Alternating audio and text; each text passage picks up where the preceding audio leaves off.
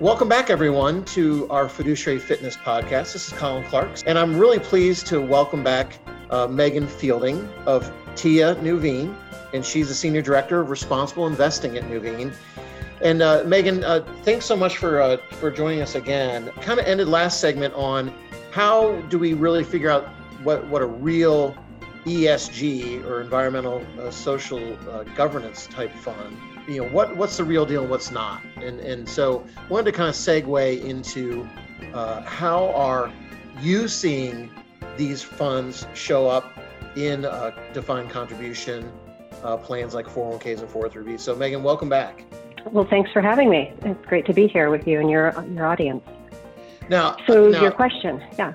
Well, no, I, uh, actually, my question's around skiing. Okay, so I hear you're like a big ski buff. Okay, and, and uh, I always have to give a personal touch in these podcasts. So uh, you live in San Francisco. All right, we won't give your address or anything like that, right? But you know, you spend a lot of time skiing, and so I I lived in Denver uh, when I was younger, and I did ski. Uh, my favorite mountain is uh, is A Basin, so Arapahoe Basin. I loved skiing that mountain. But you have a different place that you love. I do. I do. I, I, I go to Beaver Creek year after year. I, I think I've just passed my 16th year there. So. Oh my gosh! So that that's a beautiful. So Vail, Beaver Creek. I've skied the back bowls there. What's your favorite? I mean, do you have a favorite run? Oh, I, you know, they're all favorite. I mean, you know, any any day on the slopes is, is better than a day in the office, they say, right? Um, I don't know. What's my favorite run? I love President Ford's run. Um, it okay. starts, you know, it's pretty steep black, and sometimes it's groomed, sometimes it's not, and then goes into a nice, you know, blue, and then kind of comes down. But um, that's a beautiful, beautiful vistas. Yeah. Have you ever been in a, in a skiing movie? do, do we do we uh, include the um, the GoPro movie? yeah, you, yeah. There you go. You post your GoPros yeah. on YouTube. We can go watch you. Uh, you know, you said you almost got run over by someone that you know looked like me the other day. So it wasn't me. I'm no, not that good. No, no. He he was wearing a GoPro though, and and the only, as he came over to help me up, I said, "Please turn that off." All right. Well, the good thing about skiing, is it's in nature, and we're talking about uh, environmental things, right? So, uh, so yeah. So we were talking last last uh, segment on you know defining ESG. You know, what's it all about? Now we really want to kind of drill down and say, okay, I'm a plan sponsor. I'm listening to this podcast, and I have employees coming to me all the time and I get this when I'm doing one-on-one meetings with our our clients' employees. And so, where are you seeing these funds? How are plan sponsors using them? It's a good question. Um, you know, we see, I would say, one of two ways. Um, one where it's a an option within the menu, um, and it's typically for an ESG fund. You know, I, I, can't necessarily say I see more fixed income versus equity versus balanced, but but it's it's dedicated ESG choice. And then the other ways we see, you know, within the QDIA, so where where they they have the opportunity to put something in you know, That's an acronym. That you have to define the acronym. okay. Uh, what? Yeah, so that's. I know you have a five dollar qualified default um, investment alternative QDIA, right? Thank you. Qualified. So, yes. So you're seeing them uh, as individual asset classes in QDIA. Do you, do you, I'm seeing them as overlaying on top of the already existing active or passive funds. Uh, are you seeing the same thing, or are you seeing them as single like taking care of one asset class in an entire plan? Generally, it's it's one asset class from what I've seen. Okay. But you have a, a wider array, I would say, of, of clients that you're working with, and you know, sitting in the position that you have, you know, oftentimes you're ahead of where I would be brought in, right? So you're trying to, I think, help clients go, you know, as we say, where the puck is going whereas oftentimes I'm brought into an existing client situation, which might be reflective of a decision from years ago. Oh, so how would you interact in a situation like that? That's very interesting. Yeah, usually it's to talk about what the fund is doing, what, what its purpose is, what are some of the investments. You know, what are the questions that the investors themselves really have on their mind? Oftentimes they want to hear about you know what's new you know so in the last year the s in esg the social component is really one of the largest topics that people want to hear about. You know, how how did COVID affect these businesses, um, for better or for worse? Um, that does dovetail into the governance side. You know, more around diversity and inclusion, but that's both a social and a governance uh, topic, I would say. And then, you know, here, you know, we've just passed Earth Day. And so, you know, this week has really stimulated a lot of questions around the environment and climate change and how is that affecting the companies that we're investing in.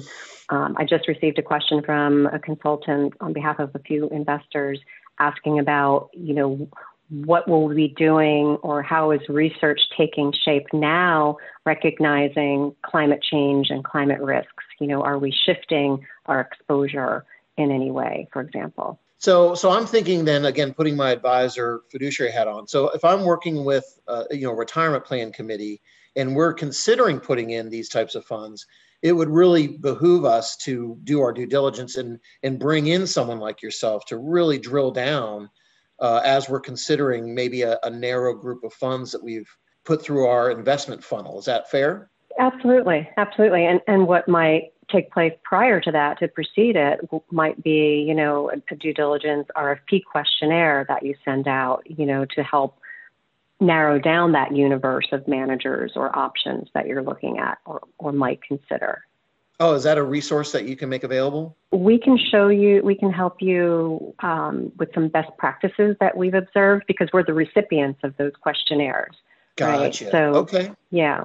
So mm-hmm. it's almost like a template, like the things that people should be thinking about when they're considering using funds like this. Absolutely. I would underscore that that it's really no different because, you know, from an ESG perspective, we're talking about the case from an investment lens, right? We believe in ESG because it makes good investment sense.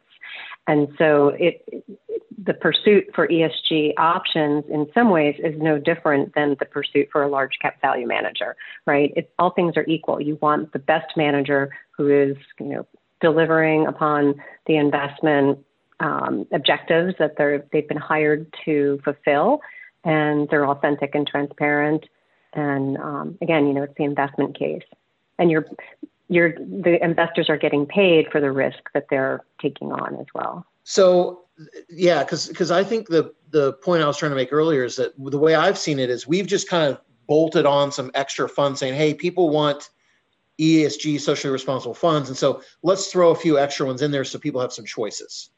Okay, so for the people that want to do it themselves uh, they can go in and say, "Hey, I'm really passionate about this, so I'm going to go and choose those funds." Now they they've passed our due diligence on our investment screens and gone through the same process all the other funds. But I kind of, I, you know, not to put you on the spot, but I'm I'm hearing you say, "Hey, you can have an ESG fund in in a you know a large cap spot all by itself, and that's the one you offer to the entire population." Is that fair? Yeah, I mean, would I, if, if I were sitting in a consultant's role, would I think that that's a prudent decision ultimately? No, because from an asset allocation perspective, I believe in modern portfolio theory and I believe not, okay. you know, if, if I have client or investors or participants who are going to invest according to most likely their values are driving them to ESG at this case, or at this stage. Therefore, if they move all the retirement assets into an all equity option, for example, I don't think that would be a prudent decision for anybody. You know, that's why I think, you know, target date funds, for example, have done well, or having a balanced option, um, or employing um, multiple or, you know, menu choices where you have multiple options so that they might be able to do their own asset allocation between at least a core intermediate and an, all equity. ESG. Well, that, that's that. No, that's a great point because that's kind of my next question. So, from a behavioral finance standpoint, can we get overwhelmed by having like almost like two sub lineups like we have our normal lineup that we've been using for you know decades you know with your basic blocking and tackling mutual funds. And then here we have all these additional exciting esg funds that we could add on as well. Do we end up like overwhelming people by having too many choices? You know i think i think all human beings get overwhelmed by too many choices right? I mean right. what is the what is the perfect number I, you know, I, I can't answer that. Um, but I think education is a critical component to to really unlocking their ability to make those decisions. So ensuring that that educational element is there in place, whether it's self-served, you know, they can click on it, read it, video, etc., um, or listen, um, or something that you know you conduct a webinar to to the group. But a combination thereof most likely is is most effective to help them with those choices it's a fascinating discussion because you know I think it, there's a trend from a consultant standpoint, and and we're consulting our our clients to narrow, narrow down the menu and try to streamline things from a behavioral finance standpoint. But at the same time, we have this explosion of of options, and so you have to be kind of savvy. I think both as a consultant and a plan sponsor to kind of construct a menu that doesn't you know overwhelm someone that wants to you know invest in ESG at the same time, you want to make sure you're taking care of, uh, you know, your employees overall from a fiduciary perspective. And I think we can create a win-win. I, I firmly agree. Absolutely.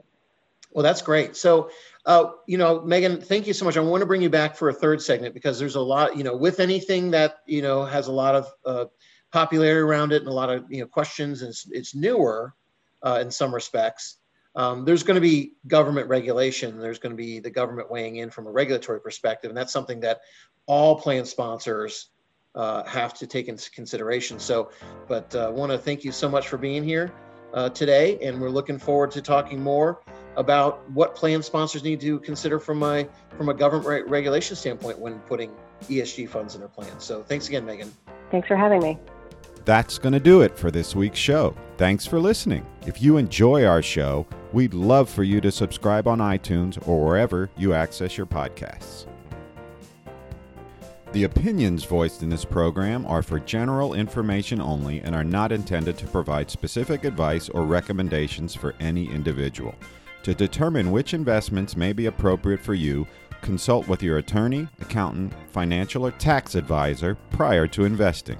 Securities offered through LPL Financial, member FINRA, and SIPC. Investment advice offered through Global Retirement Partners LLC, a registered investment advisor. Global Retirement Partners, Washington Financial Group, a division of Hub International Mid Atlantic, and Hub International are not affiliated with LPL Financial. Global Retirement Partners, LPL Financial, Washington Financial Group, and Hub International are not affiliated in any way with the services offered by any guest on this show.